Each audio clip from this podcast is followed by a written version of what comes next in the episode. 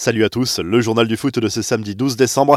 Le divorce est acté. Mediapro a confirmé avoir trouvé un accord avec la LFP pour mettre fin à l'accord sur les droits de diffusion de la Ligue 1 et de la Ligue 2.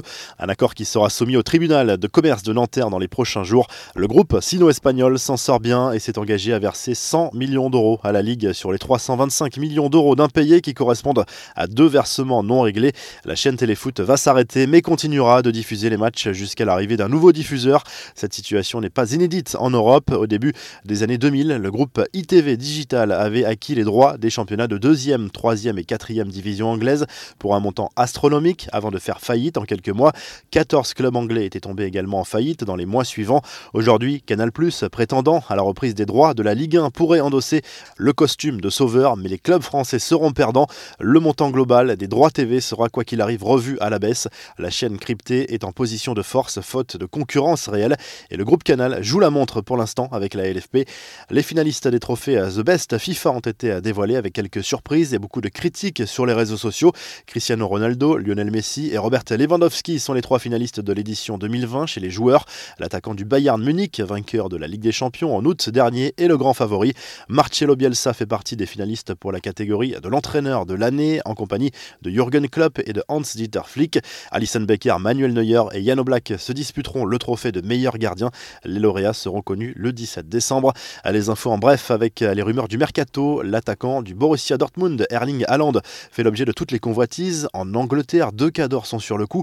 Manchester City, qui voudrait en faire le successeur de Sergio Aguero. United rêve toujours d'attirer le buteur du Borussia Dortmund, selon les médias britanniques, qui rappellent également que le Real Madrid reste en embuscade dans ce dossier. Autre dossier concernant un buteur, le très prometteur Dominique Zoboslai devrait quitter le RB Salzbourg pour rejoindre le RB Leipzig dès cet hiver. L'attaquant hongrois va donc rester au sein de la galaxie Red Bull, même si le Bayern Munich et le Real Madrid lui font également les yeux doux.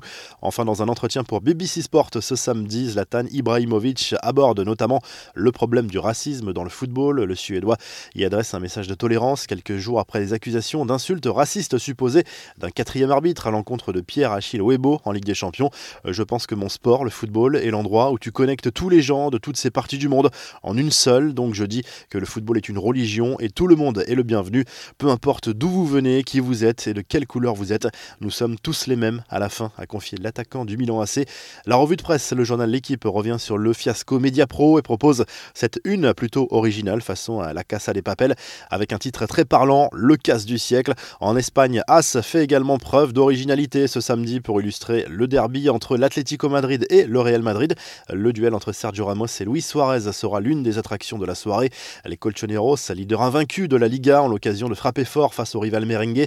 Le journal Sport consacre sa une à Ronald Koeman, le coach du FC Barcelone, espère profiter de l'allègement ponctuel du calendrier avec la fin de la phase de poule de la Ligue des Champions pour trouver son 11 idéal.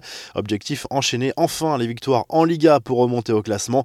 Cela passera peut-être aussi par l'arrivée d'un ou deux renforts cet hiver. Enfin en Italie, tout sport croit savoir que la porte de sortie se rapproche pour Paolo Dybala. L'attaquant argentin a perdu sa place de cette saison avec l'arrivée de Morata. Cette situation n'est pas tenable à long terme et un transfert cet hiver n'est pas totalement à exclure. Vous retrouvez l'actu foot sur topmercato.com, l'appli Top Mercato et à très vite pour un nouveau journal du foot.